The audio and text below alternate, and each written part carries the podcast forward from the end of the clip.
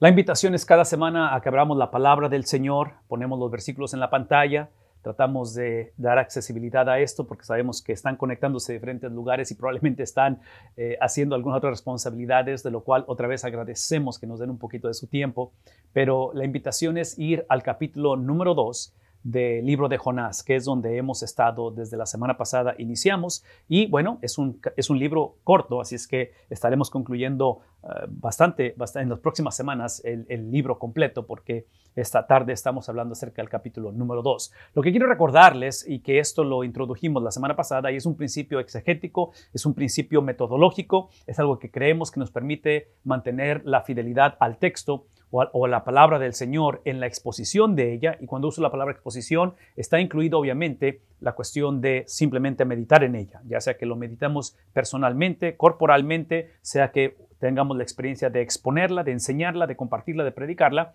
Siempre hemos dicho que el texto determina el sermón. La tendencia que tenemos es invertir el orden y es pensar en un sermón, pensar en un evento, pensar en una actuación, pensar en un principio que queremos compartir, enseñar, buscar o que anhelamos escuchar del Señor y luego trágicamente simplemente encontrar un texto que afirme lo que queremos compartir. Es lo que queremos evitar, no queremos hacer eso, queremos que el texto determine el sermón. La implicación de ello, dijimos la semana pasada, es que ¿qué hacemos con el texto? Lo leemos, lo explicamos y lo aplicamos. La aplicación del texto es el flujo natural de encontrarnos con la palabra del Señor. Es obvio que esto es algo extremadamente general en los principios. Tenemos un curso detallado de interpretación de la Biblia donde esto se desmenuza, se explica en detalle. Y menciono todo esto porque buena exégesis o buena interpretación de la Biblia, ¿sí? O del texto siempre, siempre, siempre, siempre produce aplicación. La Biblia no es un libro del cual necesita mi ayuda o mi experiencia o habilidad para hacerlo ah, relevante. La Biblia por naturaleza es relevante, por eso la aplicación. Es trabajo de la persona que lo predica lo enseña, obviamente, asegurarse que es percibida relevante. Entonces, es relevante, pero muchas veces no es percibido con relevancia. Entonces, hay un componente donde, otra vez, y ustedes me escuchan decir esta frase, son las dos caras de la misma moneda. Entonces, menciono todo esto porque otra vez, iniciamos con el texto y de tal manera que la fidelidad al texto me da la libertad de ser creativo en cómo llevarlo a la aplicación. Por eso, eh, en la cuestión pastoral, en la cuestión relacional, porque es un libro que se interpreta corporalmente, en, la, expresión corporal y pastoral, es ahí donde es importante que este mensaje se presente en un contexto de encarnación.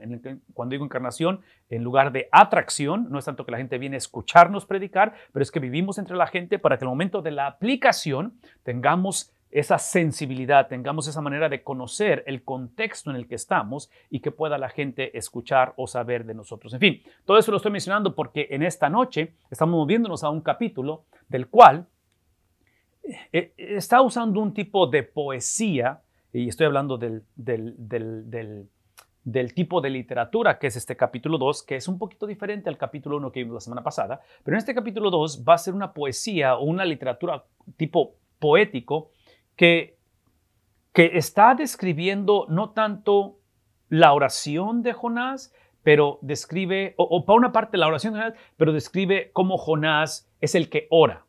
Y, otra vez, esto es importante describirlo porque en este principio hermenéutico o de interpretación de la Biblia, quiero recordarles que es el texto, hablando de la oración, es que va a describir el punto de la oración o el punto del texto. Porque acuérdense, si el texto determina el sermón, que es lo que acabamos de decir, eso implica que el punto del sermón, y aquí es un paréntesis, esto no estaba incluido, en la, no está incluido pero lo voy a mencionar porque sé que ustedes que están conectados esta noche son personas que constantemente están o exponiendo la Biblia o están recibiendo enseñanza de la Biblia.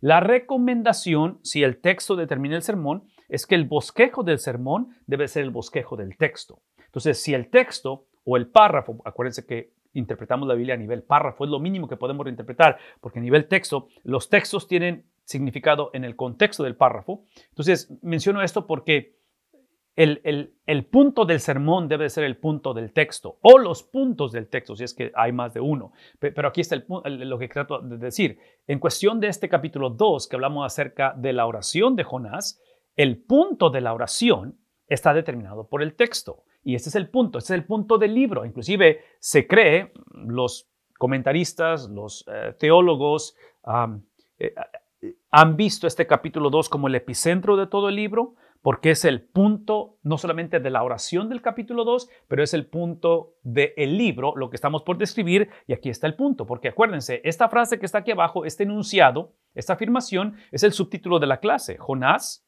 él, otra vez, y hablando del subtítulo, es el libro misionero del Antiguo Testamento. ¿Qué es el punto? El punto es de que hablar acerca del componente misionero, y, antes, antes de que lanzáramos eh, o, oficialmente iniciáramos la conversación que estábamos teniendo antes de, de, que empezáramos la clase, el pastor Miranda nos compartía como misionero de la Convención Bautista de Chile que eh, precisamente esta madrugada están saliendo para viajar precisamente a hacer misiones, que obviamente incluye el evangelismo y el discipulado. Pero aquí está el punto.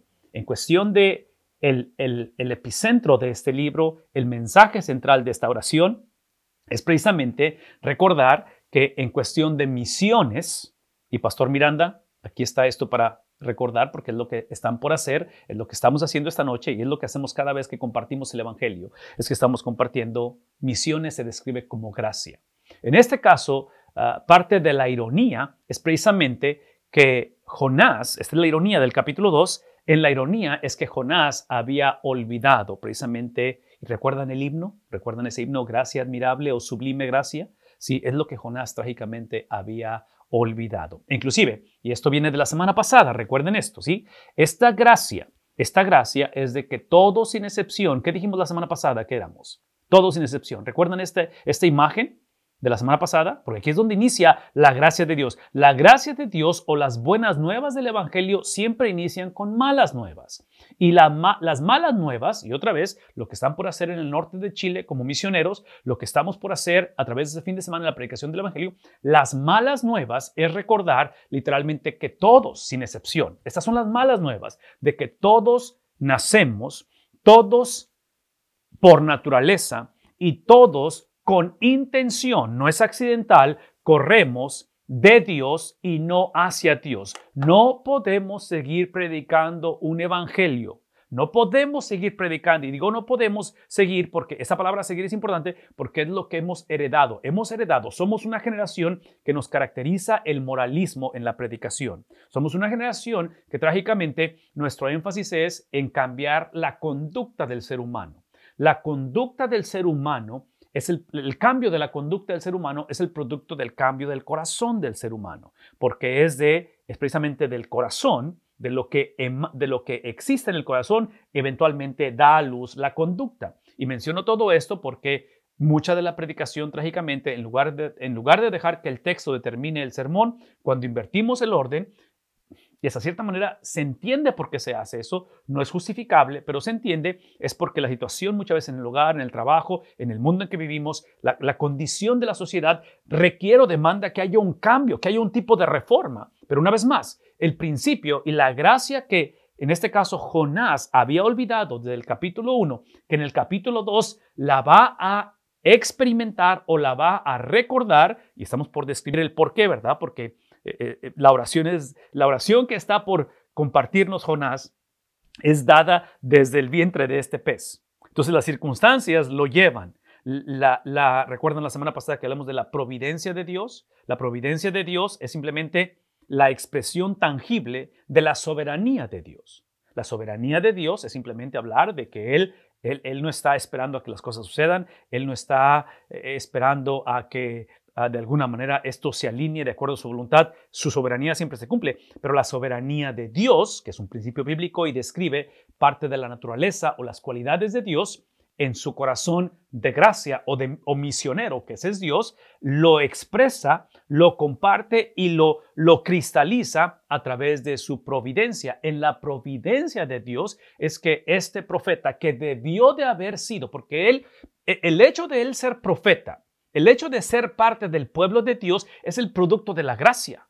Entonces, Jonás, como el resto de la nación de Israel, Jonás, como es el caso tuyo y mío, no nació Jonás, no nacimos, nadie nació buscando a Dios. Todos nacimos, ¿qué cosa? Corriendo.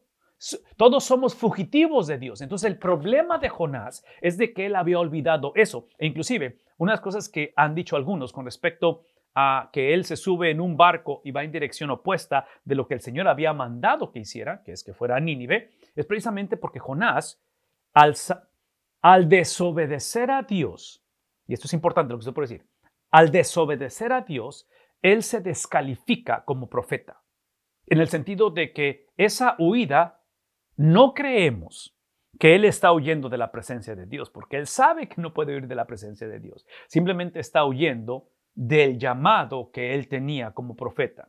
Y yo voy a argumentar, este va a ser mi argumento, no es que estoy en lo correcto, pero este va a ser mi argumento, es de que el, de, de lo que está huyendo él es precisamente de reconocer la gracia admirable que él ha olvidado, porque esta es la condición de Jonás antes de ser llamado por el Señor. Esta es la condición del pueblo de Israel antes de ser escogidos. Y esta es la condición tuya y mía antes de, encontrarnos con Cristo. Si tú nunca has dado tu vida a Cristo, y Pastor Miranda, están ustedes por literalmente intencionalmente están ustedes por llevar a cabo este mandato de predicar el Evangelio. Esta predicación en el norte de Chile, esta predicación que estamos haciendo esta noche y, y donde quiera que e, esto sea transmitido y donde el Evangelio es compartido, siempre inicia con el entendimiento de que esto es lo que somos. Vean lo que voy a decir. Esto no es lo que hacemos, esto es lo que somos. Somos fugitivos de Dios, nacemos como enemigos de Dios. Aparentemente Jonás se le olvida eso. Aparente Jonás, eh, eh, eh, la impresión que da la, narrativa de Jonás es precisamente que a él, al, olvidar precisamente que él fue un fugitivo de Dios, él al recibir el mandato del Señor, él se vuelve a convertir en un fugitivo de Dios. Es obvio que el, el, el, estar huyendo de Dios ahora como profeta no es porque él pierda su salvación, no es porque él, e, e, es simplemente esta cuestión donde vamos a ver la providencia de Dios, una vez más, la providencia de Dios, orquestando las cosas en su rebeldía, en, en, en su condición de fugitivo, que el Señor va a usar una tormenta, que el Señor va a usar eh, una condición casi que lo lleva a la muerte, ¿para qué? Para hacerlo regresar hacia Él. inclusive, e-, ese es el principio que hemos estado hablando y una vez más quiero recordarles que ahí está el chat, queremos preguntas, queremos comentarios y sea el chat aquí en, en Zoom, obviamente en, en, los medios sociales, en Facebook. Por favor, queremos leer de ustedes. El pastor Miranda nos va a hacer el favor de checar ambos chats y tomar un tiempo en unos cuantos minutos para ver si hay comentarios o preguntas. Pero aquí está el punto. Este, yo, yo, argumentaría que lo que está en la pantalla, si está describiendo otra vez el hecho de eh, es el, es, el, es el síntoma, pero la razón de dónde emana esta condición de ser fugitivo, precisamente en el caso de Jonás, y es donde encontramos su actitud en moverse en dirección opuesta a lo que él había mandado, ¿sí? porque él lo había mandado precisamente a una nación de lo cual les caracterizaba qué cosa. Otra vez, el punto no era cambiar la conducta de los de los de, Asiria o de los de Nínive. Ese no era el, el, punto, era cambiar el corazón de ellos. Y el único que puede hacer el cambio, y aquí está otro principio, por favor, véame tantito. Estoy por decir algo sumamente importante. Porque conocemos la historia y sabemos que va a haber un avivamiento en Nínive, ¿verdad? O sea, va a suceder lo que Jonás estaba tratando de evitar, que se arrepintieran, porque Dios es un Dios de compasión y misericordia. Pero aquí está el punto. La transformación de esta gente donde dejan de ser fugitivos y donde ahora ellos son regenerados por el poder del Evangelio, la transformación de ellos, aunque Dios en su soberanía y en su providencia no solamente escoge salvar, pero también escoge los medios de cómo salva. En este caso, el medio que él había escogido es precisamente Jonás. Él trata de cambiar la historia, la soberanía de Dios y su providencia va a tomar precedencia sobre esto, pero aquí está mi punto, que al final de la conversación, la transformación de esta generación o de esta comunidad o de este imperio, por favor escúchenme, no, que es el caso tuyo y el mío, es el caso de este grupo de misioneros yendo a Chile este fin de semana o este, este el resto de esta semana, los próximos días, no depende de el vehículo depende del Evangelio. Quien transforma no es el predicador. Quien transforma no... Y menciono esto porque este predicador, que debió de haber sabido, trágicamente va en dirección opuesta. Y en medio de su rebeldía, en medio de todo este drama que estamos leyendo y que estamos por leer, adivinen qué, el Señor cumple sus propósitos. ¿Por qué? Porque el que salva es literalmente Dios. Es el que salva. ¿Por qué? Porque el que salva y esto lo hemos dicho anteriormente, no está, no está en las notas, pero se los digo, están tomando nota, la salvación que esta gente necesitaba en Nínive, principalmente, número uno, era precisamente de Dios mismo, era precisamente de la ira de Dios. Entonces, la manera en que Dios salva al hombre de, de Dios mismo, de Él mismo, es el Dios que no tiene opción, y estamos por leer esto ahorita con respecto a, Jonás, e, es la cuestión de que lo salva al hombre de Dios mismo, porque el Dios de la Biblia demanda perfección, demanda justicia, demanda que alguien pague por ser fugitivos de Él. ¿Y qué es lo que hizo en su misericordia el Señor? Precisamente, así como, inclusive, usando un tipo de tipología o de, o de comparación, así como en, en medio de esta actitud de fugitivo, de huir del llamado de Dios, hablando de Jonás, Dios usa una tormenta, Dios usa marineros paganos, Dios usa inclusive el ser arrojado al fondo del mar. La salvación de este varón es precisamente el ser tomado por un pez. Y, y, menciono todo esto porque el Dios que demanda obediencia, demanda perfección, demanda justicia, viendo esta conversación a través del Nuevo Testamento, a través de la persona de Cristo que está por encima del Antiguo y Nuevo Testamento, entendemos que en su gracia, en su misericordia, Dios no bajó el estándar. Dios no negoció los principios y su santidad y su justicia y su perfección. Lo que hizo es que proveyó al justificador.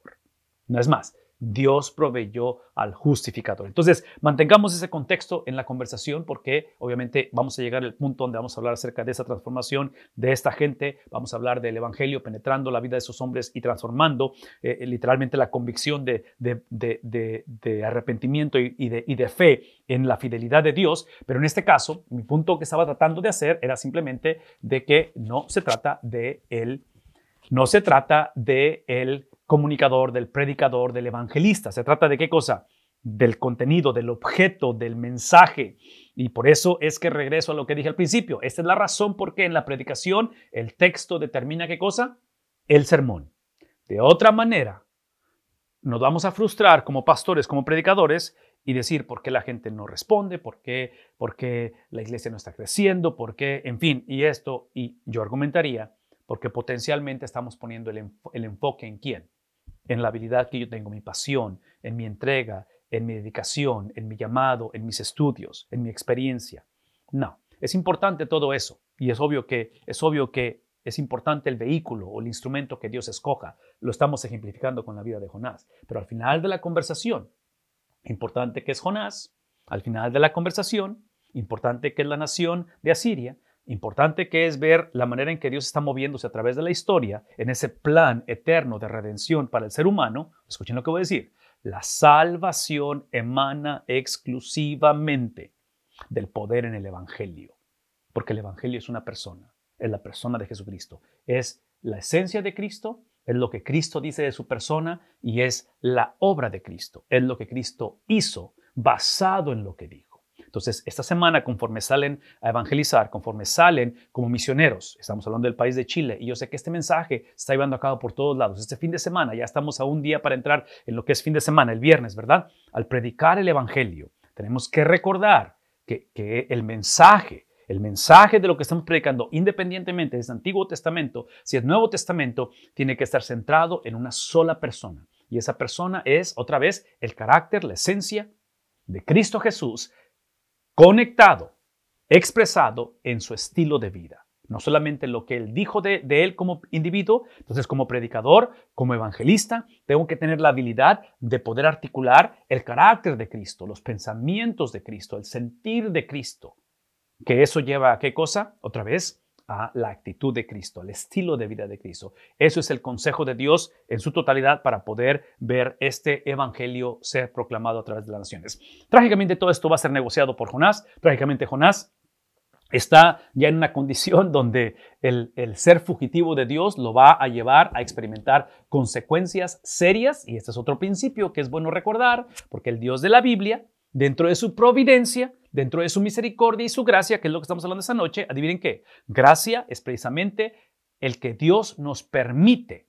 Dios le va a permitir a Jonás experimentar las consecuencias de su actitud de fugitivo. ¿Qué es, qué es el problema de esto? Sí, parte de ello es lo que hemos estado hablando, donde Jonás, y aquí está, aquí está la confusión de Jonás, aquí es donde Jonás se olvidó de la gracia de Dios porque él enfatizó, él, si ustedes regresan al capítulo 1 y bueno, todo el libro de Jonás, él comete el error, y ese es el error que todos cometemos, porque otra vez, Estamos hablando de alguien que debió de haber sabido, estamos hablando de alguien que era parte del pueblo de Dios, estamos hablando de alguien que había sido elegido para servir a Dios como profeta, y él debió de haber sabido, él debió de haber recordado que su experiencia de llamamiento, que su experiencia de ser parte de ese grupo selecto para haber sido escogido en todo lo que estamos describiendo, era simplemente el vehículo para que esa experiencia, cuando el llamamiento surgió, cuando era para que se convirtiera en un estilo de vida. Todo esto lo menciono porque lo que el, común denominador que encontramos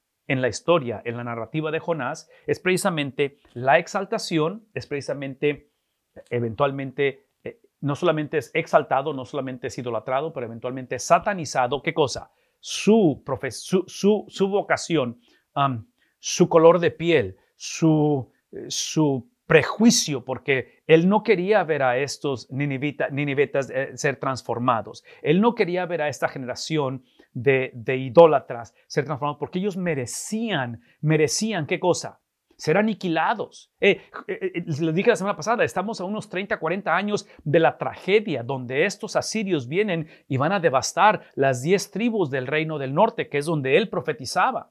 Entonces, había una, entre comillas, vean mis comillas, justificación donde existiese prejuicio, pero voy a decir una vez más, ese prejuicio donde él veía la paja en el ojo de esta, de esta generación de asirios, que inevitablemente eh, le obstaculizaba el ver, el qué cosa, la paja en el propio es transformado, es expresado de lo que ven en la pantalla, porque él exaltaba su judaísmo, él exaltaba su patriotismo, él exaltaba y él pensaba que, lo, que el rehusar y el moverse en dirección, rehusar obedecer y moverse en dirección opuesta era para proteger al pueblo de Dios, era para proteger, sí, otra vez, otra vez, escuchen lo que está pasando, porque muchos hacemos eso, muchos cometemos el error de pensar que lo que estamos haciendo, lo que estamos elaborando es para proteger, es para cuidar lo que Dios me ha dado. No, no, no, otra vez, escuchen, sí, Importante que era el judaísmo de este varón, importante que era el llamado como profeta, importante que es el hecho de que tú y yo como padres, como abuelos, como hijos, como jóvenes, lo que sea, como señorita, importante que es lo que somos, no puede ser esto lo más importante, no puede ser la,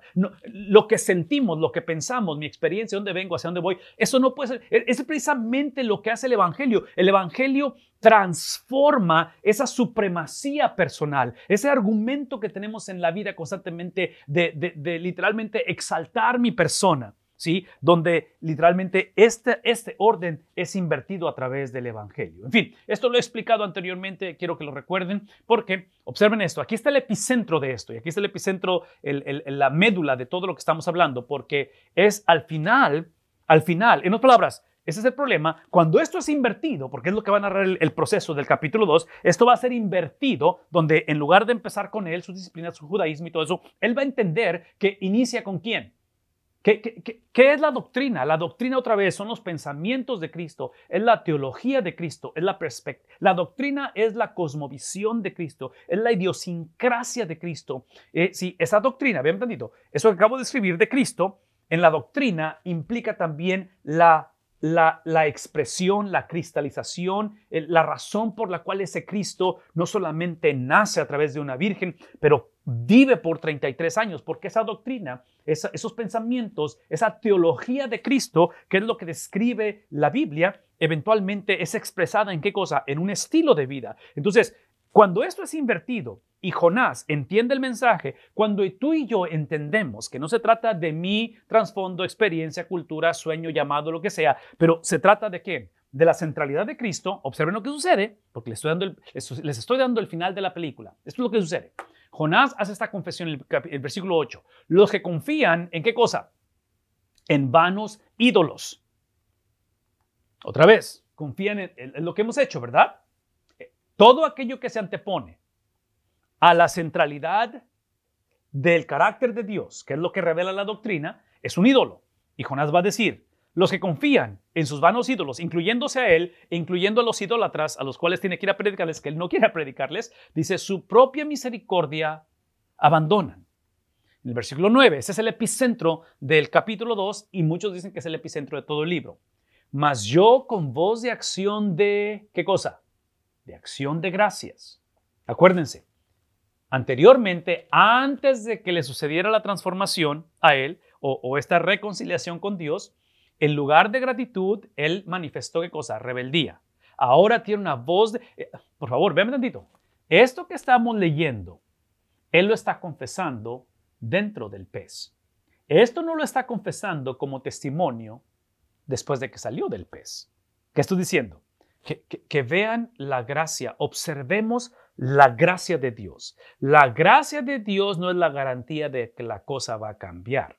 La gracia de Dios es de que Él me cambia antes de que cambien las circunstancias. Porque de otra manera seguiremos siendo esclavos o fugitivos de Dios porque si, si Dios va a tener que cambiar mis circunstancias para yo confesar lo que está diciendo Jonás, para que haya un cambio en mí, vamos a terminar enfocándonos en qué cosa? En las circunstancias o vamos a continuar perpetuando la mentalidad de que Dios es un tipo de, de, simplemente de, no sé si puede empezar en una, en una, máquina de refrescos o de sodas donde le echan una monedita y le apretan el botón y sale una soda. Muchas veces así vemos a Dios, donde le echo la monedita de la oración, la monedita del diezmo, la monedita de... ¿No es ese el Evangelio de la Prosperidad? que dice que si tú das, el Señor te va a dar. No, no, no, no. La habilidad de dar es la gracia de Dios. En otras palabras, el dar, el ser generoso, el ser obediente, el contribuir, el ver la transformación del corazón de alguien, esa es la gracia de Dios. ¿Qué estoy diciendo? Que aquí la garantía no es que iba a salir del pez, la garantía es que su corazón iba a ser transformado. Y en esa transformación, dice él, ahora con voz de acción de gracias, ¿qué cosa? ¿Qué voy a hacer?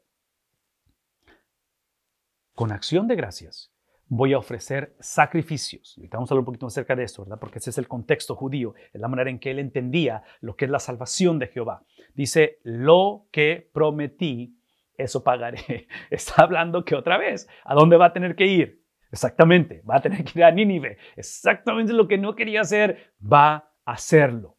Y escuchen esto. ¿Cuál es la razón que voy a hacer? Esto. ¿Cuál es la razón por qué voy a ir? La razón que voy a ir es porque me ha tocado experimentar como un fugitivo de Dios. Me ha tocado experimentar como alguien que debió de haber sabido, alguien que debió de haber recordado, alguien que trágicamente ha olvidado la gracia de Dios. Esto es lo que dice. Esa es la razón por qué lo que prometí pagaré. Porque la salvación, adivinen qué, es del Señor. ¿Cuántos dicen amén? ¿Cuántos pueden escribir amén ahí en el chat?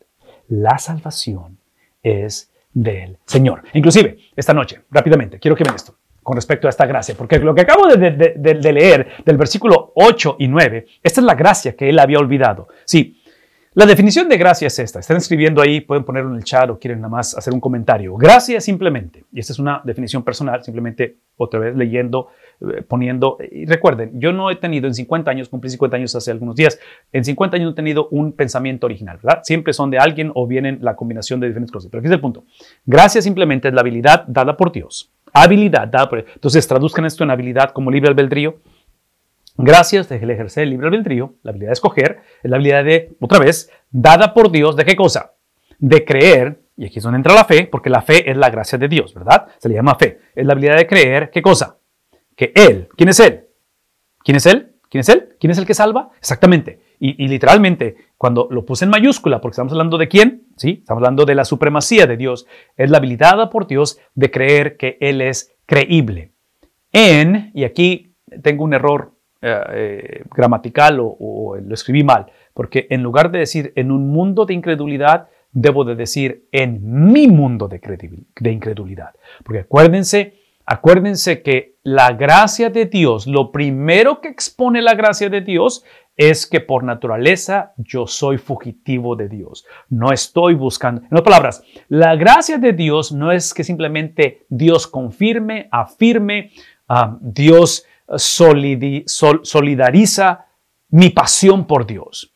Por naturaleza somos fugitivos de Dios, somos enemigos de Dios, por naturaleza, y otra vez, por favor, escúchenme, estamos hablando de un profeta, estamos hablando, y, probablemente esta noche no es excepción, la mayoría de nosotros ya somos creyentes.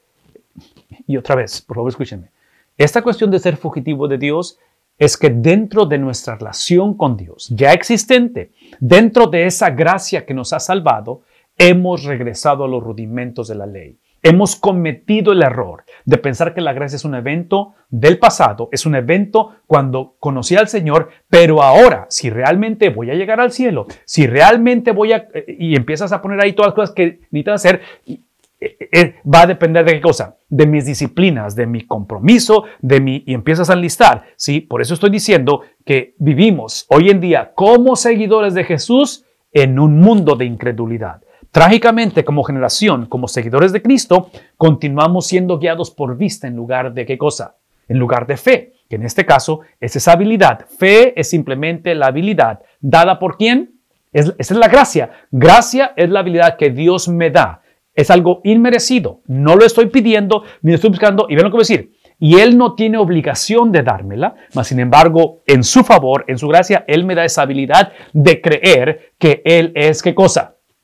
que Él es creíble, que Él es veraz, que lo que Él ha dicho literalmente se va a cumplir. Otra vez, esto es lo que literalmente es. Adivinen qué cosa. El nacimiento.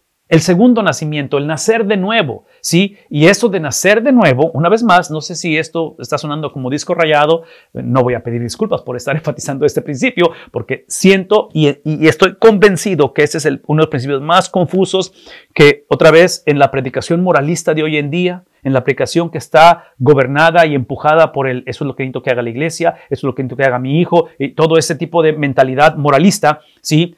hemos, hemos, hemos Hemos enfatizado el volver a nacer, pero volver a nacer, que habla de tener acceso a Dios, mm, convenencieramente olvidamos, convenencieramente ignoramos que antes éramos aborrecedores de ese Dios.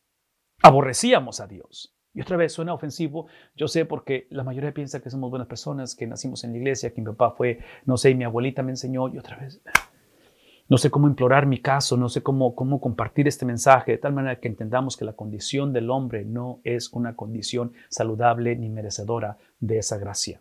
Gracias recordar que literalmente tenemos acceso al Dios que voluntariamente, por obligación y por ley, aborrecíamos anteriormente.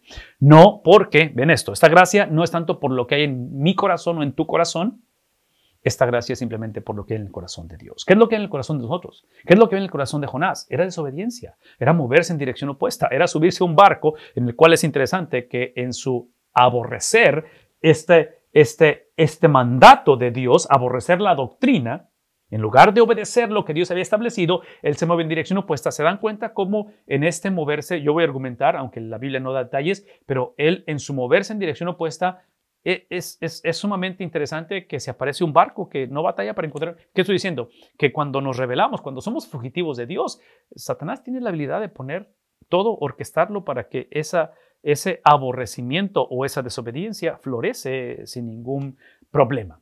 En fin, Aquí no tenemos que recordar que esa condición del corazón de Dios, en contraste a la de nosotros, Pablo lo expresa de esta manera, porque Dios demuestra qué cosa, lo que hay en su corazón, qué hay en su corazón, en su corazón existe esa gracia, ese amor, ¿para con quién? Para, para con los que le aborrecemos o le aborrecíamos, en que siendo aún qué cosa?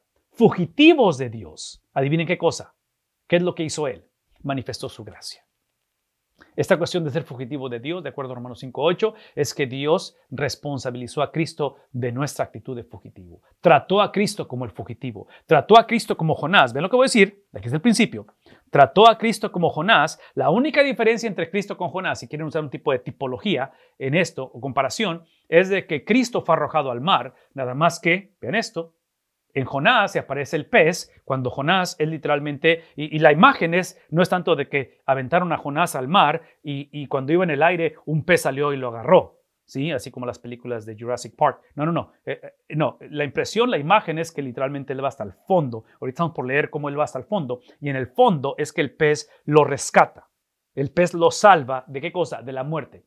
En comparación a Cristo, Cristo fue arrojado a un mar también. Y adivinen quién lo rescató. Absolutamente nadie, porque Él murió. Él entregó su vida por aquellos que éramos enemigos de Dios. Si, es que captamos la magnitud de esta gracia, Si captamos que en este caso es algo que Jonás tiene que reconectar y que en unos cuantos capítulos, en cuantos versículos va a tener que ir a predicar. Y escúcheme por favor, esa es la razón. Todo eso que estoy explicando es la razón por qué esa generación de asirios, esa ciudad de Nínive, son salvos. Exclusivamente por la gracia de Dios. La razón que tú y yo esta noche podemos sentir la paz de Cristo. Saber que nada nos puede separar de Él. No es por lo que hemos hecho o lo que hemos dejado de hacer. No es por lo que sabemos o lo que hemos logrado. Es exclusivamente por su gracia. Y otra vez, enfatizo eso porque yo sé que muchos de nosotros estamos batallando. Yo sé que se nos ha olvidado este lenguaje.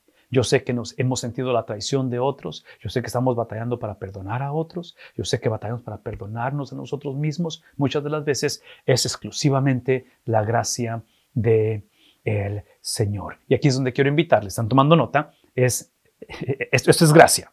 Gracia. Estoy dando ejemplos de gracia. Gracia es la habilidad de dejar de escuchar a mi corazón y ahora es empezar a hablar a mi corazón. ¿Por qué? Porque otra vez, en el argumento de Jonás, él empezó a escuchar su corazón, racismo, prejuicio, merecen, no merecen ser salvos, hablando de los asirios, hablando de la ciudad de Nínive, merecen el juicio de Dios, merecen el, castigo de Dios, por lo tanto rehuso, está escuchando su corazón. Su corazón, otra vez, está dictaminando sus acciones. Entonces, en lugar de escuchar mi corazón, gracias es que ahora empiezo, ¿qué cosa?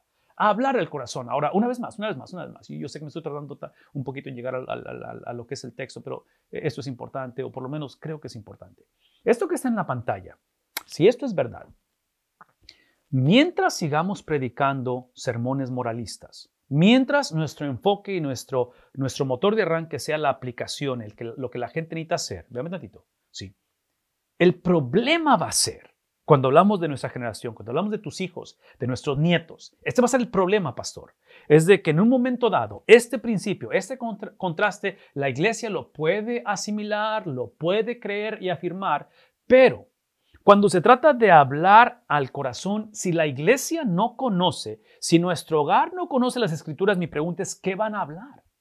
Porque esto no es terapia, esto no es simplemente un tipo de motivación, un tipo de inspiración para que la persona no vuelva. No, no, no. Estamos hablando que lo que tienes que hablar al corazón es la autoridad de Dios en su palabra. Por eso es que en la exposición de la palabra, en, en el compartir la palabra, tiene que ser la palabra, no lo que pensamos de la palabra no lo que significa en nuestro contexto la palabra. Lo que significa y lo que pensamos es importante y eventualmente hay que contextualizarla, hay que aplicarla, hay que traerla en una situación donde la gente sepa qué hacer con el mensaje. Pero lo que transforma el corazón, lo que necesita el corazón del hombre, porque acuérdense que como en el corazón del hombre somos fugitivos de Dios, lo que, lo que necesita escuchar el corazón. Lo que, lo, que, lo que necesito hablar a mi corazón es la palabra. Si seguimos ignorando la palabra, lo que vamos a hablar simplemente es lo que alguien más piensa, lo que dice Facebook, lo que dice, ¿sí me explico? Y otra vez, alguien está hablando al corazón del hombre.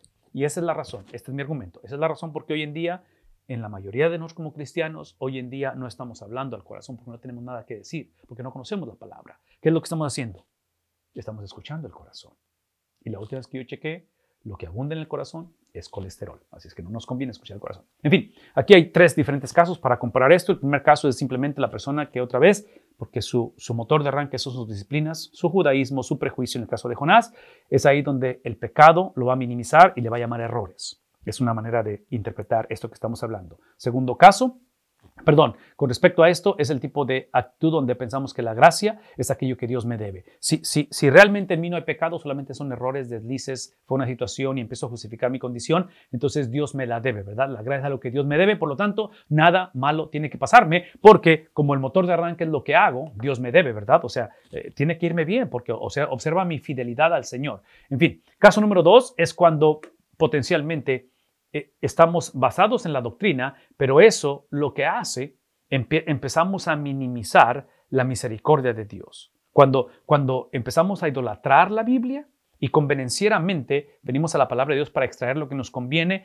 vamos a minimizar de tal manera que se nos olvida que ya sea que estemos en este espectro, ya sea que estemos en este, en este otro, que el péndulo se mueva a este otro extremo, sí, todos necesitamos de esa misericordia de Dios. Y lo último es simplemente recordar una vez más que en este caso la doctrina manifiesta la gracia de Dios. Estas disciplinas simplemente nos recuerdan, en este caso, porque son los casos que estoy diciendo, ese balance donde en un momento dado, ven lo que voy a decir, cuando está basado en la doctrina que es la gracia de Dios, me doy cuenta que en mis disciplinas, en la manera en que conduzco mi vida, es en un contexto donde ahora tengo la habilidad, en medio de una tormenta, en medio de estar dentro de un pez, adivinen qué, qué habilidad tengo. Tengo la habilidad que la gracia no es que voy a salir del pez o de la tormenta, la gracia es que tengo la habilidad de adorar a Dios en medio de, no por, pero en medio de la tormenta. Si ¿Sí, vemos la diferencia ahí. En fin, el, punto que quiero recordarles, y esto lo han visto de mí anteriormente, es que gracia, gracia por naturaleza, adivinen qué, es algo que Dios da voluntariamente. Dios nos debe absolutamente nada. Dios, el momento en que la demandamos es el momento en que deja de ser gracia. Tiene que ser voluntaria. Por gracia sois, ¿qué cosa dice Pablo en Efesios? Sois salvos. Es algo que Dios voluntariamente, él en otras palabras, aquí está el punto, cuando si, si esta gracia es voluntaria. Eso implica que la pregunta no es por qué algunos, la pregunta no es por qué algunos van al cielo. Perdón, la pregunta no es por qué algunos van al infierno. La pregunta es por qué algunos van al cielo. Porque en, cuestión de, en cuestión de lo que merecemos es literalmente ir todos al infierno. Entonces, lo sorprendente no es que algunos vayan al infierno, lo sorprendente es que algunos vayan al cielo. Lo sorprendente no es que Cristo sea el único camino hacia el Padre, lo sorprendente es que haya camino al Padre, porque no, no somos merecedores absolutamente de nada en cuestión de ello. En este capítulo número 2, en el versículo 1, rápidamente empieza él a presentar otra vez esta oración, este, este sentir en medio del descubrimiento o redescubrimiento de esta gracia. Pastor Miranda, no sé si hay comentarios o preguntas antes de moverme lo que es el texto. Quiero hacer un paréntesis aquí rápidamente. Si habrá algún comentario o pregunta.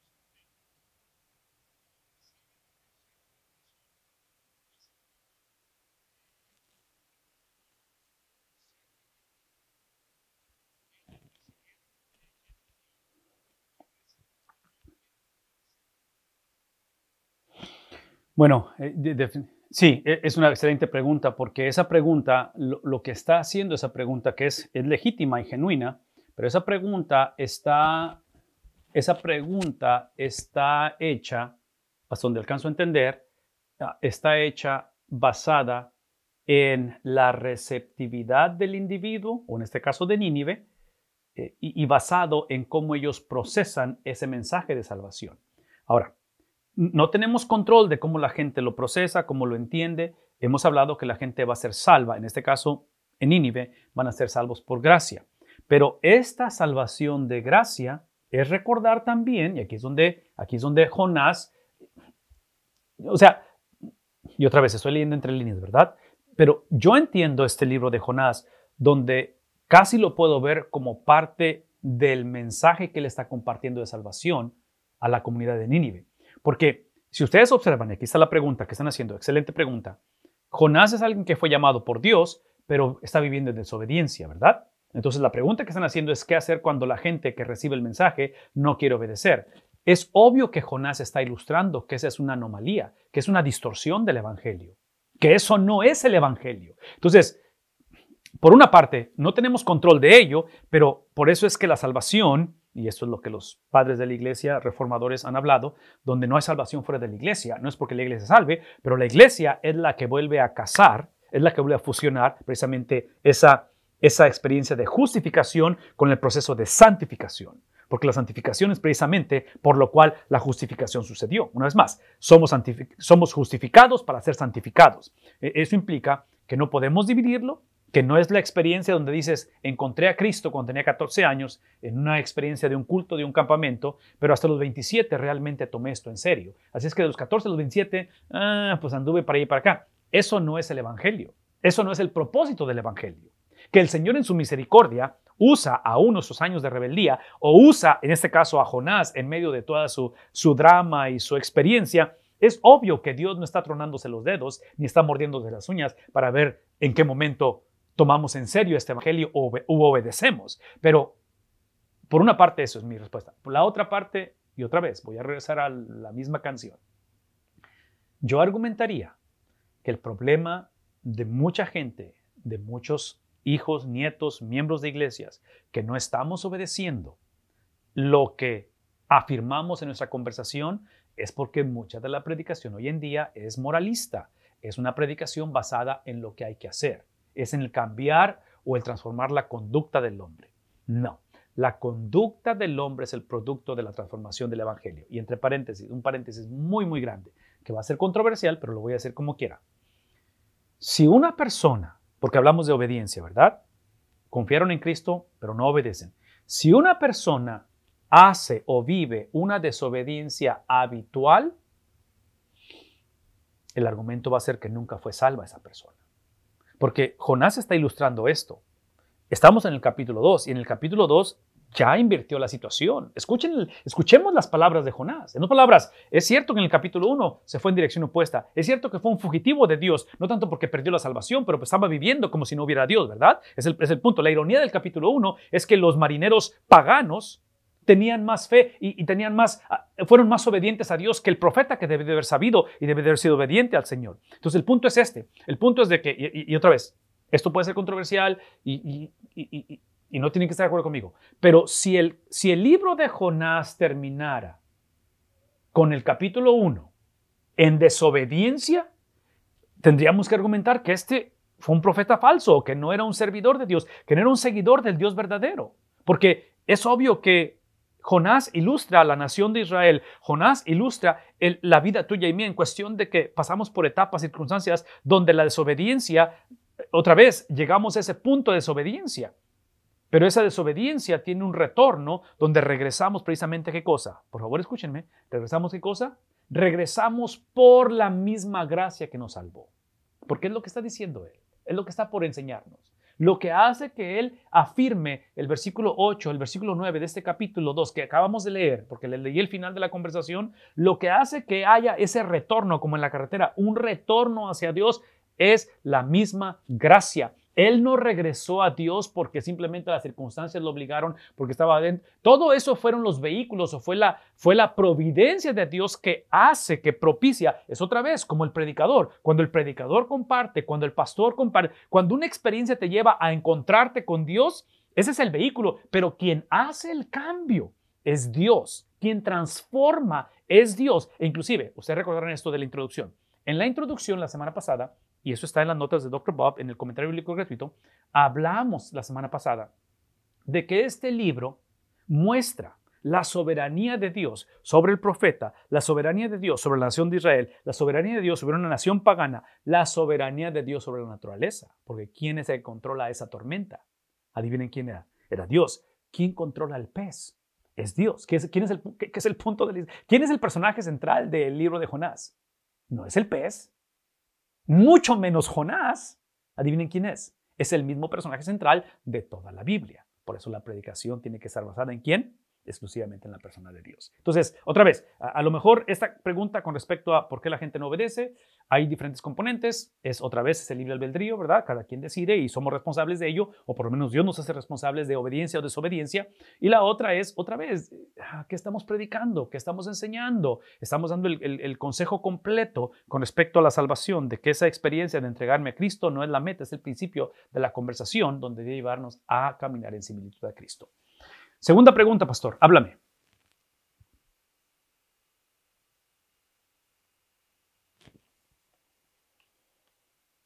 ¿Está tu micrófono?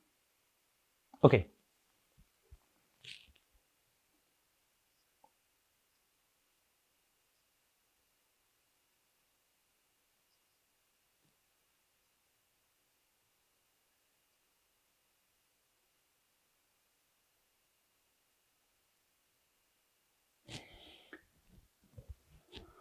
Ok, la diferencia de predicar a Cristo y predicar lo que otros piensan de Cristo definitivamente es Cristo. O sea, no hay, eh, por eso es que tenemos esa revelación en cuestión de la Biblia, en cuestión de la centralidad.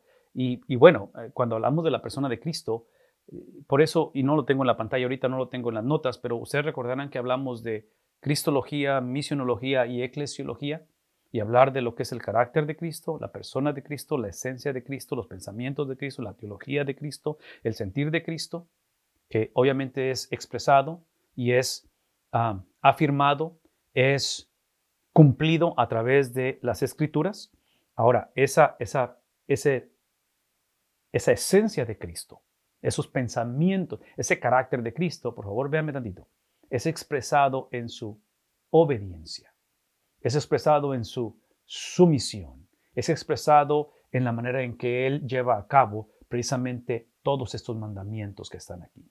Entonces, ¿cómo saber si estamos predicando a Cristo? Definitivamente tiene que ser a través de su palabra.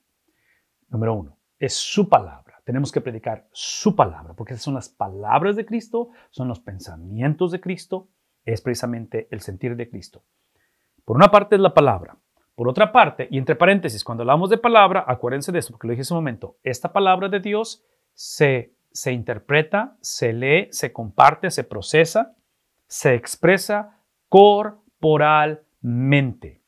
Hablar de un predicador o de un cristiano sin iglesia es una contradicción de términos. Yo no soy nadie para juzgar absolutamente a nadie, pero de acuerdo a la enseñanza de la Biblia, sería una, un signo de pregunta muy grande en cuestión de tener una interpretación correcta si la persona vive en, esta, isla, en esta, en esta eh, vida separada de la comunidad de Cristo. Entonces, es un libro que se interpreta corporalmente. Entonces, eh, definitivamente es la palabra de Dios. La otra cosa es el empoderamiento de su espíritu. Es, la plenitud de su espíritu, porque es el espíritu solamente va a afirmar, va a activar, va a empoderar lo que está de acuerdo a su palabra.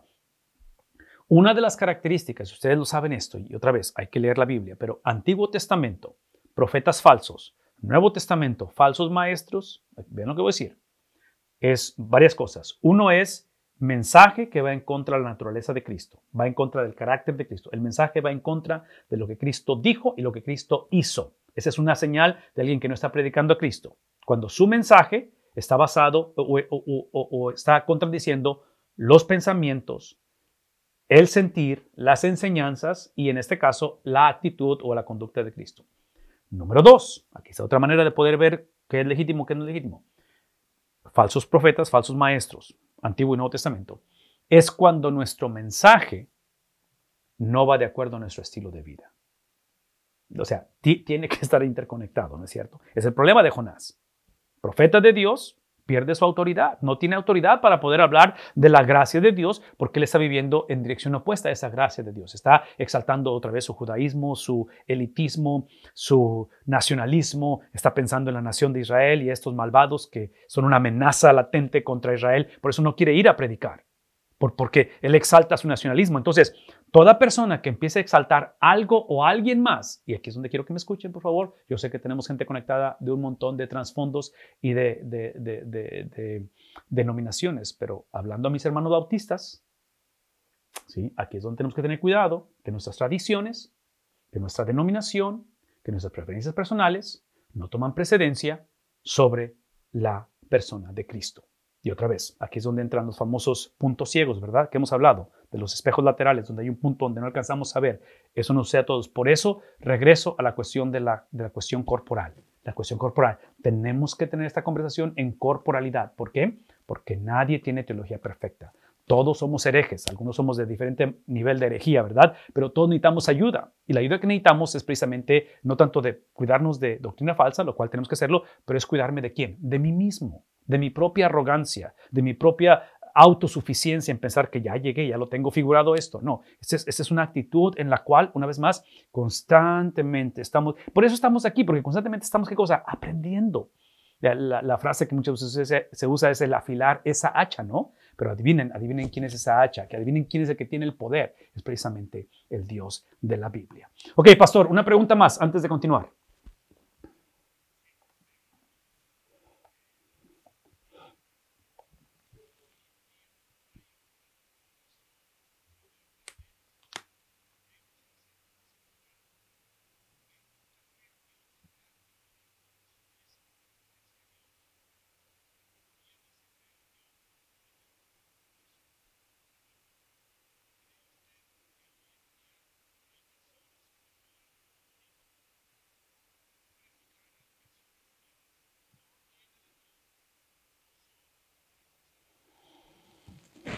Definitivamente, pues ah, creo que estás describiendo a la nación de Israel en el Antiguo Testamento, porque no negaban a Dios, pero vivían como si no existiera Dios.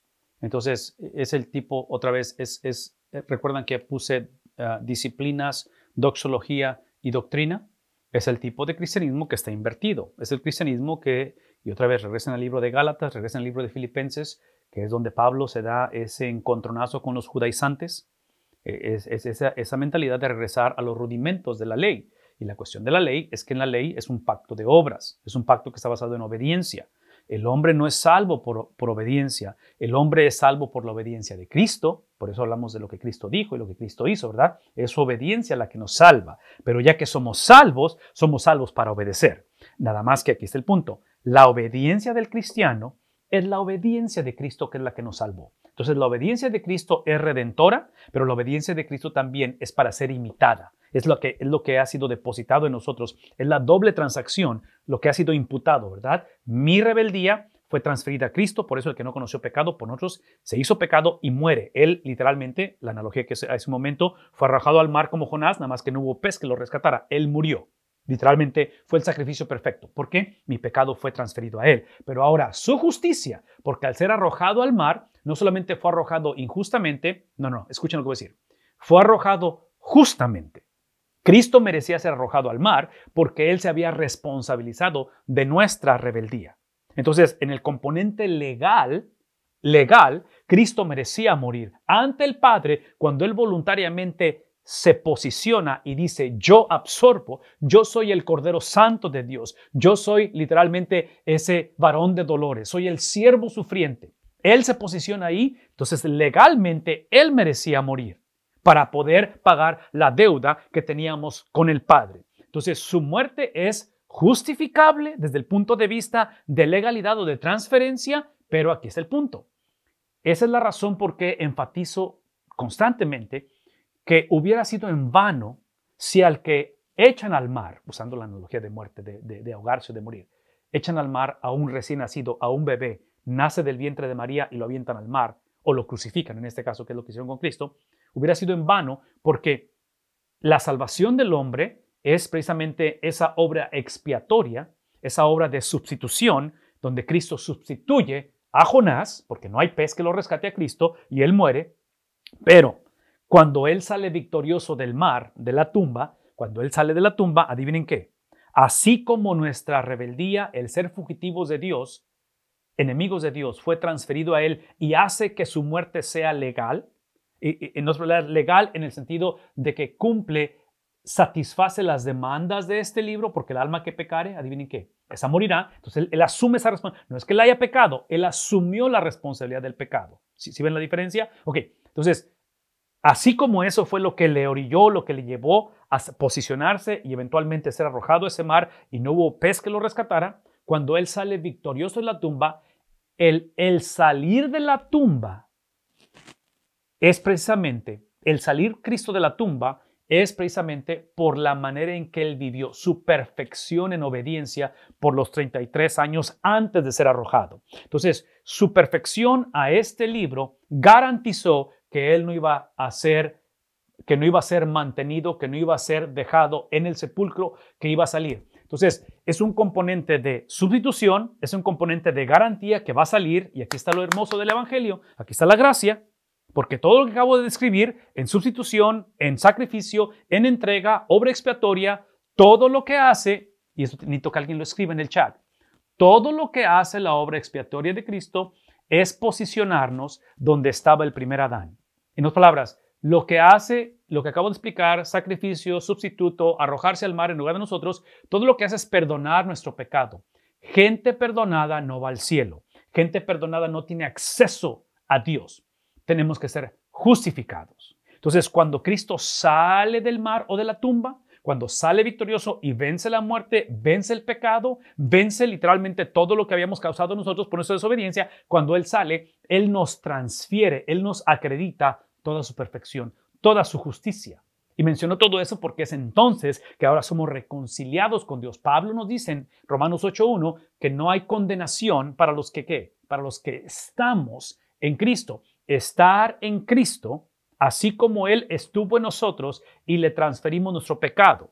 Y el que no conoció pecado por nosotros fue arrojado al mar, él está en nosotros o estuvo en nosotros. Adivinen qué. Ahora estamos en Cristo, donde ahora hemos sido investidos, hemos sido posicionados, hemos sido literalmente justificados. Ahora, aquí está la pregunta, porque la pregunta tiene que ver en cuestión de qué hacer cuando la gente no es receptible, cuando la gente, en este caso, en el caso de Nínive, que, eh, y yo usé la nación de Israel como esto.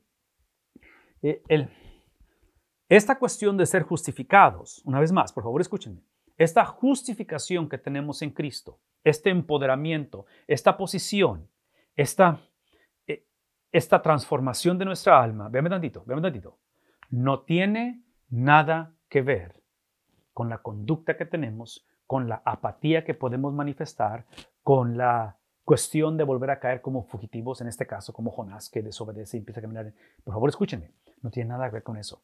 ¿Por qué? Porque la razón por la cual somos transferidos, acreditados, imputados, la obediencia, la vida, los pensamientos de Cristo es exclusivamente por gracia. No sé si eso está claro esta noche. Todo esto que está explicando es la gracia de Dios. La pregunta que están haciendo es extremadamente importante, pero yo argumentaría que la pregunta que están haciendo es lo que sucede después de la experiencia de gracia ya que hemos sido salvos, ya que hemos experimentado la doble transacción que no tuvo nada que ver conmigo, de dónde vengo, qué hice, dónde estaba, qué me pasó, hacia dónde voy, nada. Es exclusivamente la vida de Cristo, exclusivamente la muerte de Cristo, exclusivamente la persona de Cristo, es exclusivamente la resurrección de Cristo, es exclusivamente es Cristo quien hace todo eso. Vean lo que voy a decir. Ahora sí podemos hablar de la pregunta que acaban de hacer. Entonces, la pregunta que acaban de hacer con respecto a la falta de receptividad, con la pregunta que donde la iglesia ha perdido su primer amor, donde potencialmente el nieto que antes iba a la iglesia, ahora, todo eso es importante. Y, y, necesitamos hablar de eso. Y es precisamente lo que está haciendo Jonás. Jonás está hablando desde la perspectiva de alguien que como profeta, como siervo de Dios, se ha desviado. El problema en Nínive es que no se han desviado. El problema en Nínive es que son ignorantes de Dios. Entonces, hay dos componentes aquí que tenemos que tener bien claro. Una es, si ya eres salvo, potencialmente estamos desviándonos o constantemente nos desviamos. Tenemos que hablar de ello. Pero si no eres salvo, no podemos confundir este mensaje acá que estamos hablando con Jonás, porque lo que, lo que en este caso, los que no son salvos, lo que Nínive necesita no es un pez que lo rescate de su arrogancia o de su autosuficiencia con respecto a su frialdad o su desobediencia a Dios. Lo que Nínive necesita es a un Cristo que sea arrojado y que no haya ningún pez para que esa gente sea transformada. ¿Vemos la diferencia? Porque la confusión que hay hoy en día es que hoy en día predicamos el mensaje de Jonás o el mensaje de la vida de Jonás y lo queremos aplicar en la vida de gente no convertida. No, eso es moralismo. Es pensar que lo que la gente necesita nada más es un pez o es un nuevo matrimonio, una nueva iglesia. No, no, no, no, no, no, no. Nadie necesita nada. Si, si no conoces de Cristo, si no tienes la habilidad de articular quién es Cristo, de articular la obra de Cristo, de articular el carácter de Cristo, necesitas a Cristo. Pero una vez más, por eso es que lo que están por hacer ahora como misioneros en Chile, ir al norte y predicar, es precisamente esto que estamos hablando. Lo, que hace este evangelio, y espero que esta noche lo esté haciendo, este evangelio y, hablar de la claridad de esta gracia, es que aquellos que por alguna razón estamos viviendo en desobediencia, aquellos que somos como Jonás, adivinen qué, véame tantito, somos regresados a ese primer amor. Retomamos esta conversación una vez más. El reto de la iglesia hoy en día, el tuyo y el mío como cristianos, es ver esta gracia, la cual va a salvar a los de Nínive como algo habitual, no como algo no, no solamente como una experiencia del pasado, sino como algo. Ahora, y yo sé que me estoy tomando bastante tiempo, pero hablar de estas preguntas es importante, Pastor Miranda. Una de las maneras de que yo argumentaría que la iglesia está confusa en esto que acabo de explicar, el mensaje hacia Jonás o a los Jonases y el mensaje a los de Nínive, ¿verdad? Espero que eso esté claro.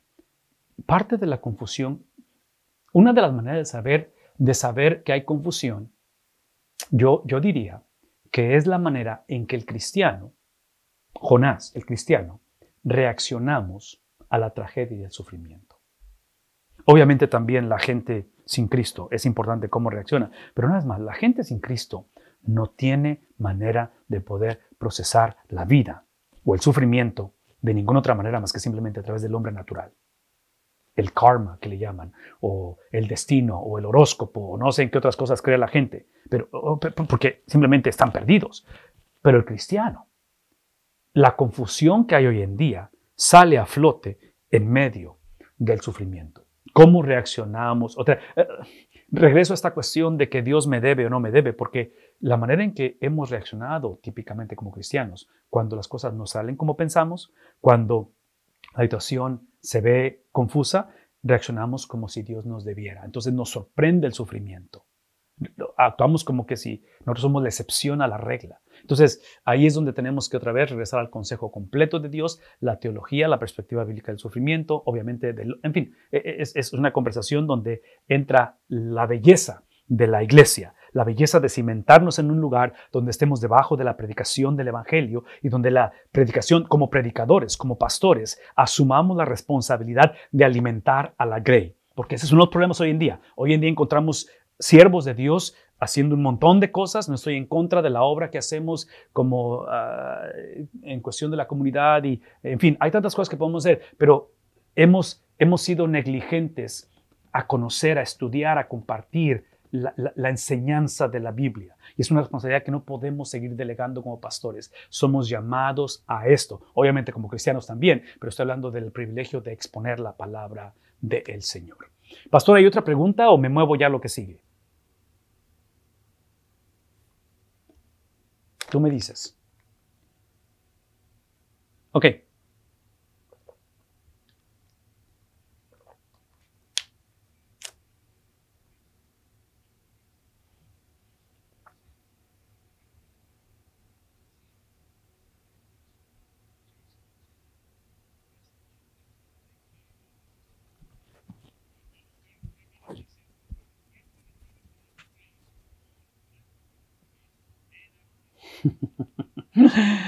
Sí, sí, definitivamente. Por eso no podemos ver la paja en el ojo de alguien más, ¿verdad? O sea, eh, necesitamos la misericordia de Dios. No, no quiero saber qué país es, no quiero saber quiénes somos o qué generación seamos. Lejos estamos de ver a los millennials o a los generación Z o Y o no sé qué otras generaciones haya o ver a la tercera edad. No, no, no. Todos necesitamos la gracia de Dios. Todos sin excepción. Así es que espero que esto nos ayude a retomar esta conversación. Esta oración de Jonás en el capítulo 2, versículo 1, entonces, ahora sí es entonces esta transición, ¿qué es lo que hace Jonás? Empieza a orar, ¿no es cierto? Y cambié un poquito los colores porque tengo algunos énfasis que quiero hacer eh, esta noche y el tiempo siempre es breve, ¿verdad? Pero él ora.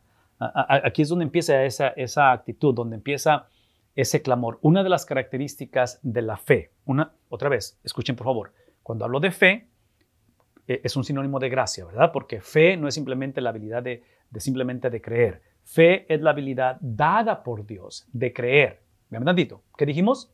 Que Él es creíble. Especialmente cuando estás dentro del, dentro del, pez. Es fácil creer cuando todo va viento en popa, pero cuando estás atravesando, cuando estás al, en el, porque esa es, esa es la imagen, está al fondo del mar, está en el vientre de un pez en medio de ello, creer que Dios es creíble cuando el mundo se ve como que si no hay Dios.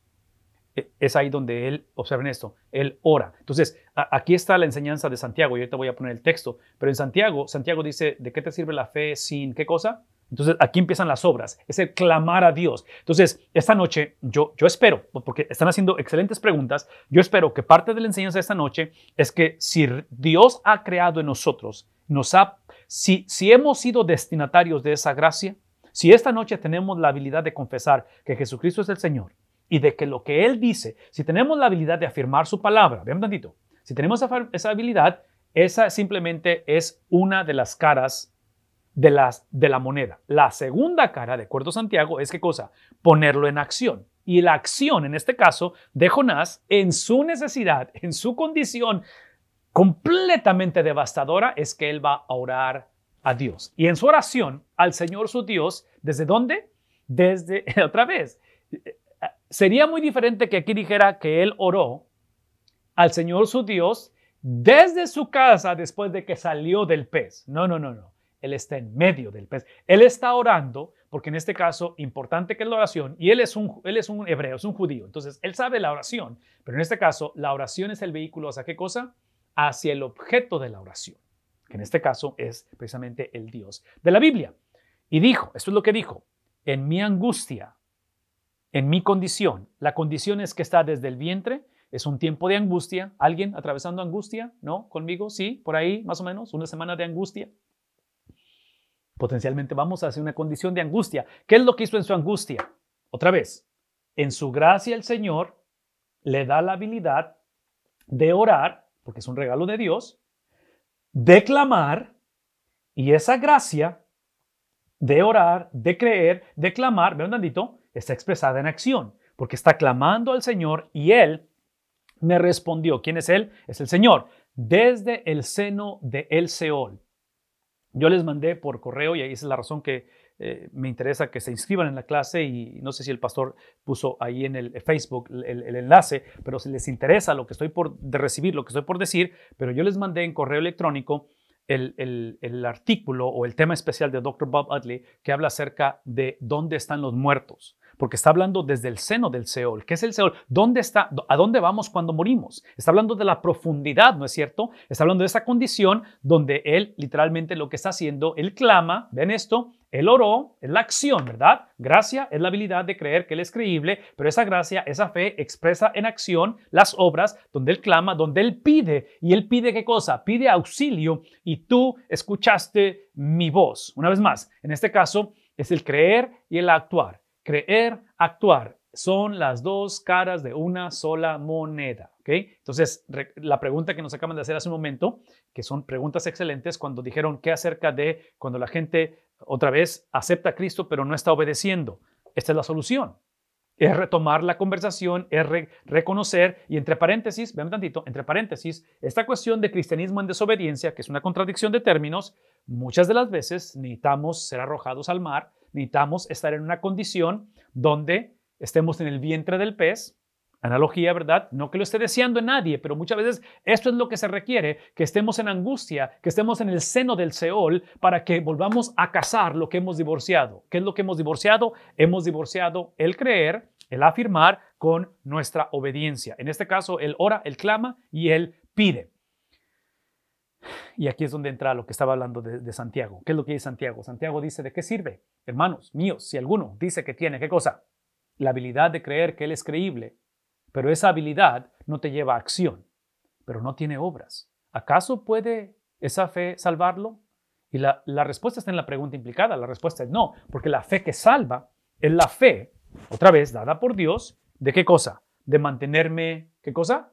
Fiel en medio de estar en el seno del Seol, en medio de estar en el vientre del pez, cuando, cuando todo es infidelidad, cuando todo se está desmoronando, cuando todo se está derrumbando. La promesa, esto es lo que produce la fe que salva, es literalmente la fidelidad. Ven tantito, ven tantito. Es la fidelidad de alguien más transferida, la fidelidad de Cristo, de ese agente foráneo transferida. Recuerden que expliqué acerca de cuando salió de la tumba lo que nos ha transferido, lo que nos transfirió Cristo fue su fidelidad. Es lo tus palabras, esta fidelidad que emana de la fe que salva no es la fidelidad tuya y mía. Es la fidelidad de Cristo que activa tu fidelidad. ¿No? Sí, una vez más. Es la fidelidad de Cristo que activa tu fidelidad. Entonces, si no basamos, si no conocemos, si no predicamos, si no escudriñamos, si no sabemos articular y confesar la fidelidad de Cristo, Potencialmente cuando estemos en el seno del Seol, cuando estemos en angustia, cuando estemos en el corazón del pez, vean lo que voy a decir, vamos a tratar de hacer esto por, por mis propias fuerzas, de ser fiel porque yo puedo, porque yo sé, porque ya he estado en esa condición anteriormente. Y. No, no, no, no, no, escúchenme, ¿sí? Esta no es la fidelidad mía y tuya. Este, sí, porque otra vez, acuérdense, todos sin excepción o somos, o somos parte de Nínive, o todos sin excepción somos Jonás. Ya sea que somos fugitivos con respecto por naturaleza porque nacimos como enemigos de Dios o somos fugitivos de obedecer a Dios. Todos sin excepción. El que no se ve en esos dos espectros esta noche tiene un problema serio.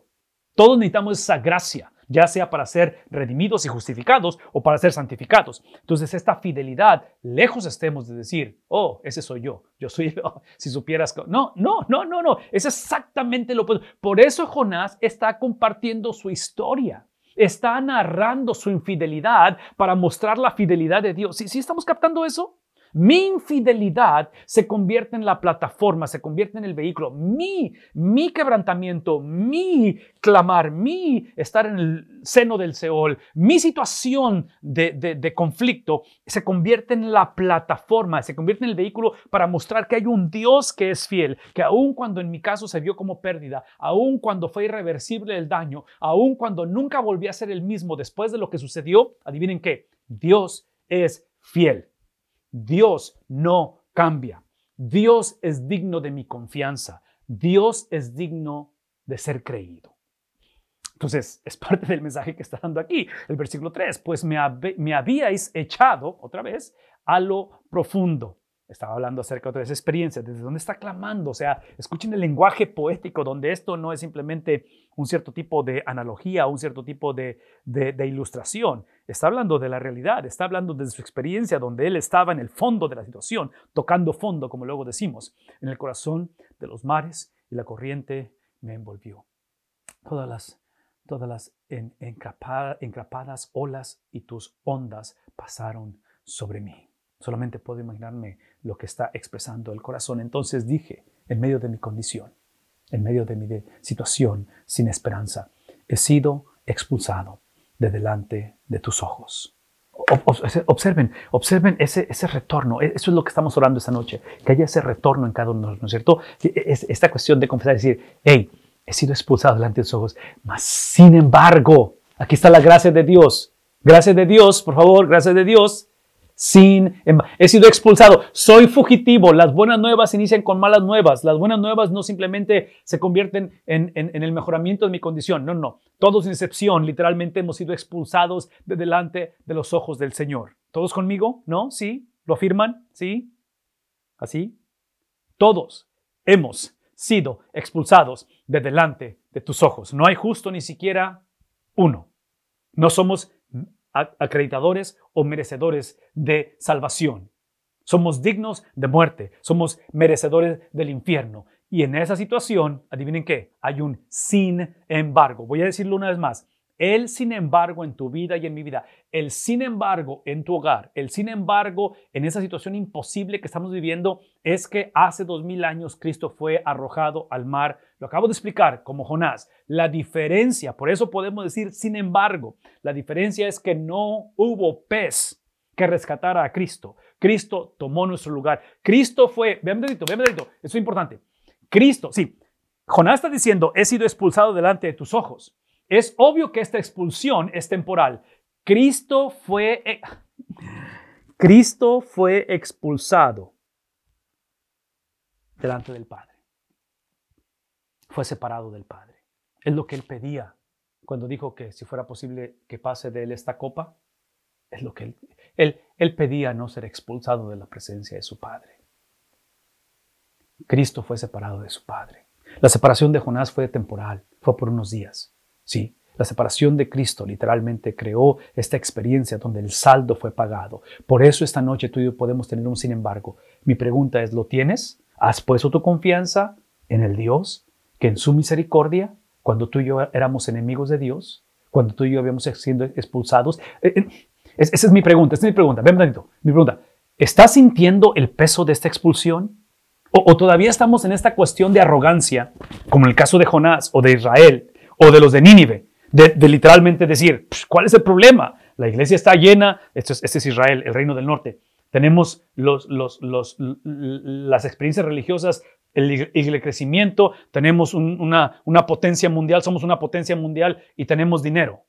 Suena como la historia de muchos cristianos hoy en día, suena como la generación en que vivimos, donde tenemos esta eh, autosuficiencia, pastores conforme van, pastores de Chile, van hacia el norte, eso es lo que van a encontrar, van a encontrar una generación, somos una generación extremadamente soberbia donde no vemos la expulsión, donde no vemos cómo Dios literalmente nos ha rechazado porque le hemos rechazado a Él. Entonces la oración esta noche, conforme salen a predicar el Evangelio, la oración esta noche, conforme continúas eh, sirviendo en tu iglesia, tu familia, es que haya un sin embargo. El sin embargo, observen esto, es que estando en la condición que él estaba, ¿cuál es la condición? El seno del Seol una condición en la cual no ve esperanza, donde fue tomado a la profundidad del mar, él dice, observen esto, observen esto, esta es gracia. Gracia es la habilidad de afirmar que él volverá a mirar. ¿Qué cosa? ¿Qué volverá a mirar? Va a mirar el símbolo, va a, mirar la representación de la gracia de Dios. He sido expulsado, mi corazón está contrito. Hay luto en mi vida porque he pecado delante de Dios. Reconozco, reconozco que como cristiano, reconozco como padre, como, como varón, como dama, eh, espero que esta noche sea la confesión de todos, donde hemos sido expulsados de la santidad de Dios, pero hay un sin embargo, y el sin embargo es que volveremos a ver, ¿qué cosa? Esa imagen, esa representación, vean la gracia de Dios. La gracia de Dios es que en ese santo templo existía no solamente esa, esa propiciación de pecados donde era el derramamiento de la sangre, pero la palabra de Dios estaba literalmente la ley debajo de ella. ¿Por qué? Porque esa ley, observen lo que diga, esa ley es lo que nos hace ser expulsados delante de Dios. Y me encantaría tener otra hora para explicar esto en detalle, Pastor Miranda, pero observen lo que voy a decir. Si el ser expulsados de Dios no es solamente por lo que hicimos en cuestión de nuestro pecado, somos expulsados de Dios por contra quién lo hicimos y fue contra su palabra. O sea, el Señor reveló, el Señor entregó, el Señor se manifestó, el Señor literalmente, corazón misionero, Él literalmente entrega esto al hombre. ¿Y qué es lo que hizo el hombre desde Adán y el resto de la humanidad?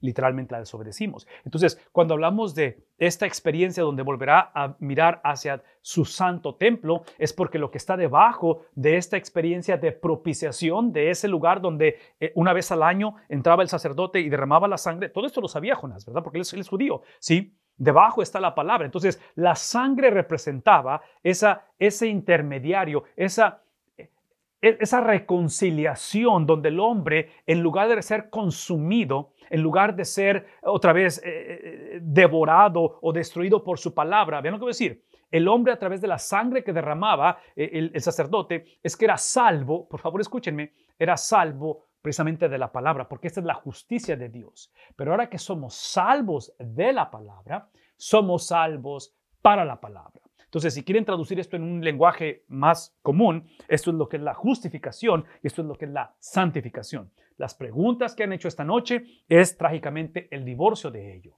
Y cuando Jonás está hablando acerca de cómo volveré a mirar hacia tu santo templo, él está recordando que precisamente tiene que ser salvo de lo que Dios había dicho.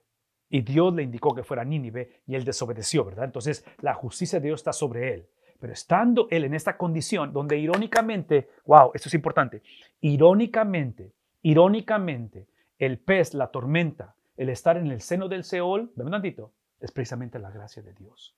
Porque lo acabo de explicar varias veces. Cristo fue arrojado al mar y no hubo pez. Nadie rescató a Cristo.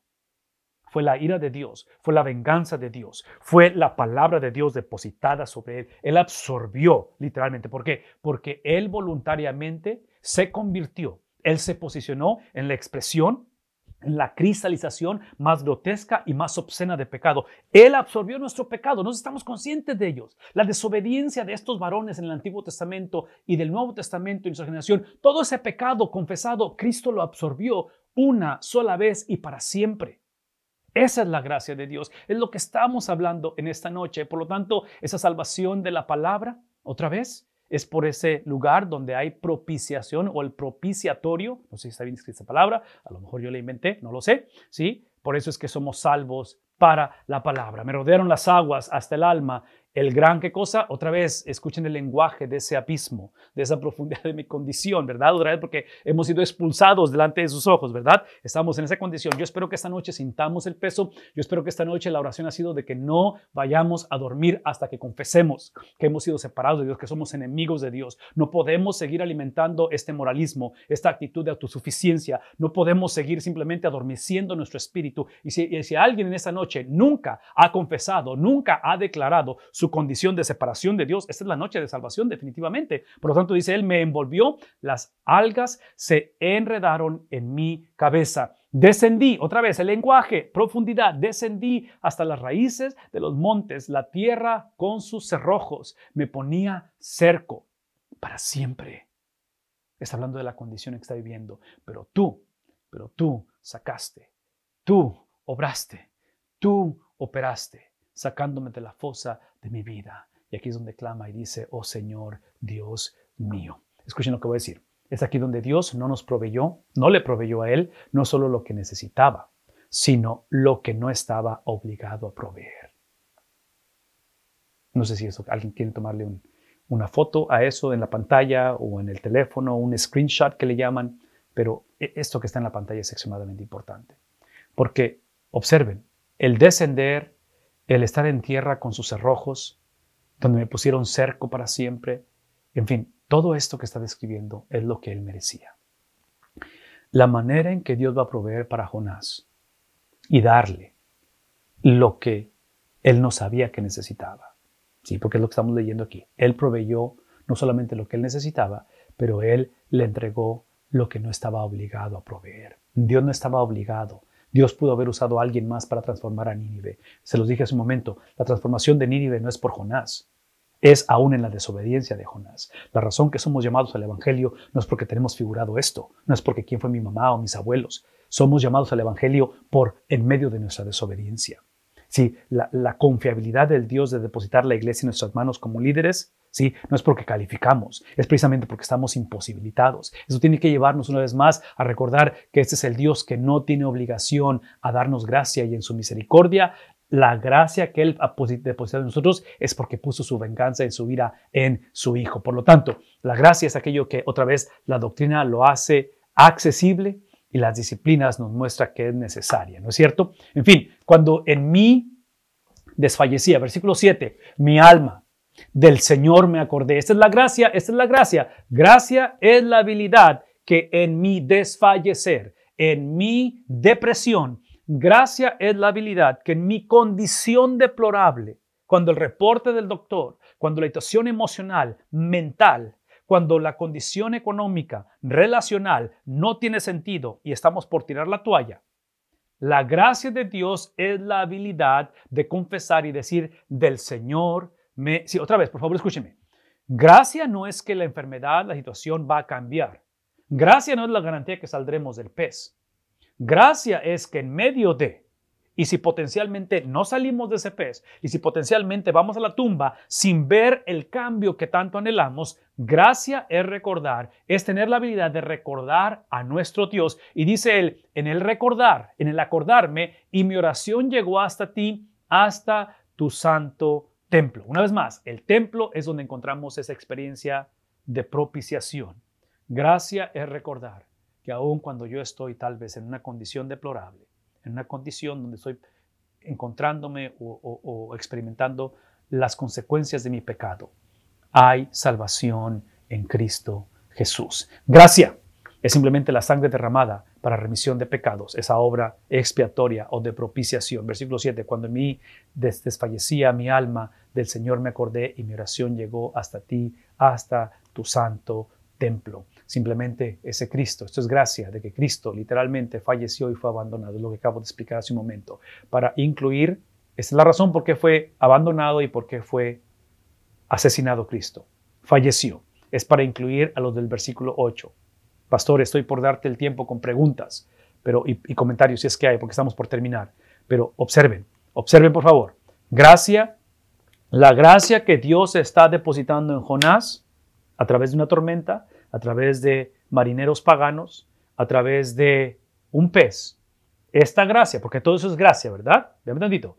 Toda esta gracia No es porque la merecía, es porque Nínive necesita ser alcanzada. Entonces, simplemente en la soberanía, en la providencia de Dios, Dios escoge usar a alguien que va en dirección opuesta a él. Lo va a escoger desde el vientre de su madre. Palabras de Jeremías, ¿no es cierto? El apóstol Pablo. Juan va a decir lo mismo, Juan el Bautista, desde el vientre de mi madre. Entonces, aquí está la soberanía de Dios actuando, obrando.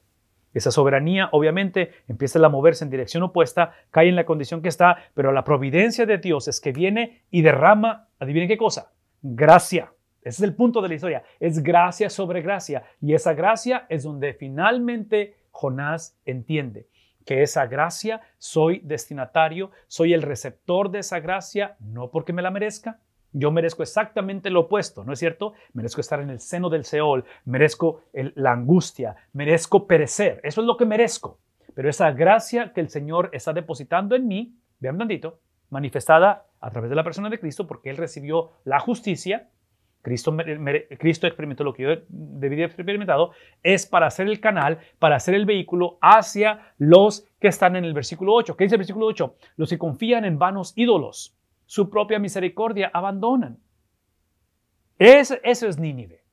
La razón por la cual Dios está obrando y usando a este profeta es para redimir, es para alcanzar. Ese es el corazón misionero de Dios. Y termina diciendo esto, que la gracia es la habilidad, una vez más, dada por Dios de destruir todo lo que me hace creer que Dios me debe. No sé si alguien puede escribir eso o puede compartirlo, porque otra vez, el problema que encontramos hoy en día todos sin excepción podemos pasar por la experiencia de Jonás. El problema muchas veces no es, no es estar en el seno del Seol. El problema no es sentir que desfallecemos. El problema es que cuando pasamos por esa experiencia, le reclamamos a Dios. Regresamos a decirle a Dios, si realmente existieras, no permitirías esto. Entonces, basado en esta generación a la cual tiene que predicarle, que no quería predicarles, es que ellos confiaban en ídolos vanos. Y es ahí donde la oración, la gracia, lo que estamos pidiendo esta noche, si alguien de alguna manera necesita ser encontrado o reencontrado con esta gracia, es de alguna manera crear esta intencionalidad, esta agresividad. Otra vez, piensen desde el punto de vista donde él está en el fondo, está en el seno del Seol y ahora ve esta intencionalidad porque la gracia de Dios, por favor escuchen, la gracia de Dios ha cambiado la dirección de su corazón, no necesariamente las circunstancias, él todavía no sabe que va a salir del, del pez, ¿verdad? En esa condición, él ahora está viendo, él está entendiendo que esta gracia que Dios ha depositado en mí, al ser parte de su pueblo, ser un profeta de Dios, en este caso ser rescatado de naufragio a través de un pez, es para compartirla con otros. Por eso es que la oración es destruir todo lo que me hace pensar o creer o sentir que Dios, ¿qué cosa? Esta es la palabra clave, que Dios me debe. Gracia es la habilidad dada por Dios de reconocer que Él me debe absolutamente nada. Más yo con voz de acción, versículo 9, de gracias, te ofreceré sacrificios. Desde el pez, observen el cambio de corazón. Esta noche tiene que haber un cambio en nuestro sentir, en nuestro pensar. Dice él, acción de gracias, te ofreceré sacrificios. Es simplemente, una vez más, dejar de escuchar es ahora hablar. Él está hablando al corazón. En otras palabras, potencialmente él sigue sintiendo ese prejuicio contra los de Nínive. Potencialmente él sabe que esta gente no son merecedores, pero ahora él está hablando a su corazón en lugar de escuchar a su corazón. Y el hablar es que él va a ofrecer sacrificios. Aquí hay un principio sumamente importante que quiero dejarles antes de pasar el tiempo al pastor Miranda. Da la impresión, esta es la impresión que me llevo de Jonás. Escuchen esto de que esta cuestión de confesar que va a volver a ver el templo y que va a ofrecer sacrificios en su condición deplorable, por favor, véanme tantito. Aquí es donde entran las disciplinas, aquí es donde entran otra vez la obediencia. Y las preguntas que hicieron de obediencia son extremadamente importantes, porque es cuestión de tiempo que nuestros hijos y nuestros nietos, es cuestión de tiempo que nuestra generación vamos a volver a pasar o estamos pasando por situaciones difíciles.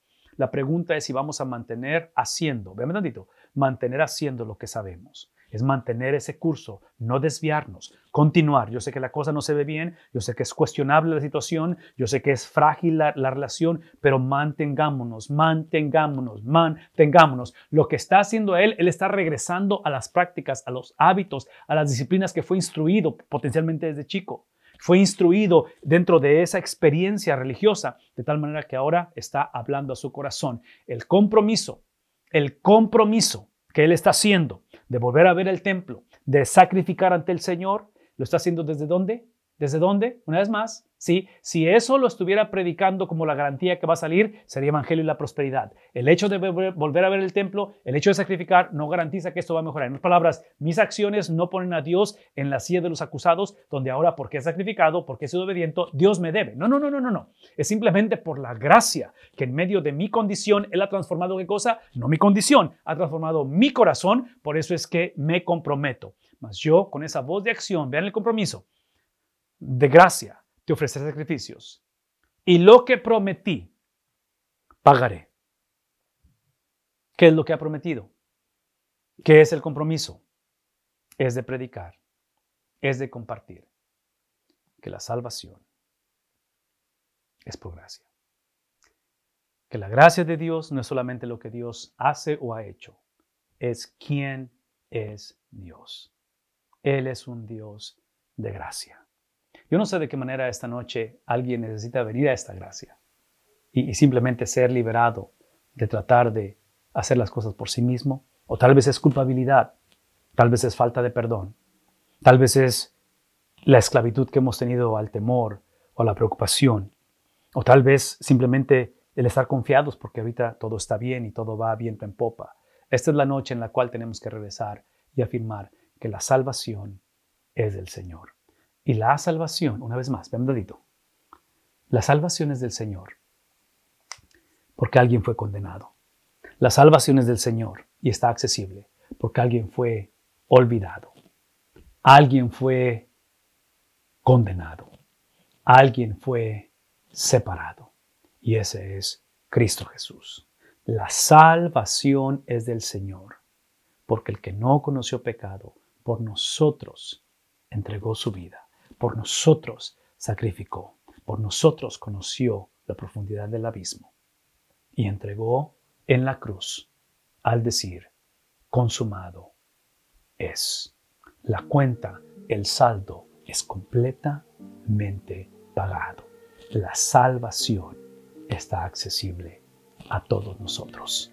Entonces el Señor dio orden al pez, soberanía, y éste vomitó a Jonás en tierra firme la soberanía de Dios manifestada en providencia, porque la salvación es del Señor.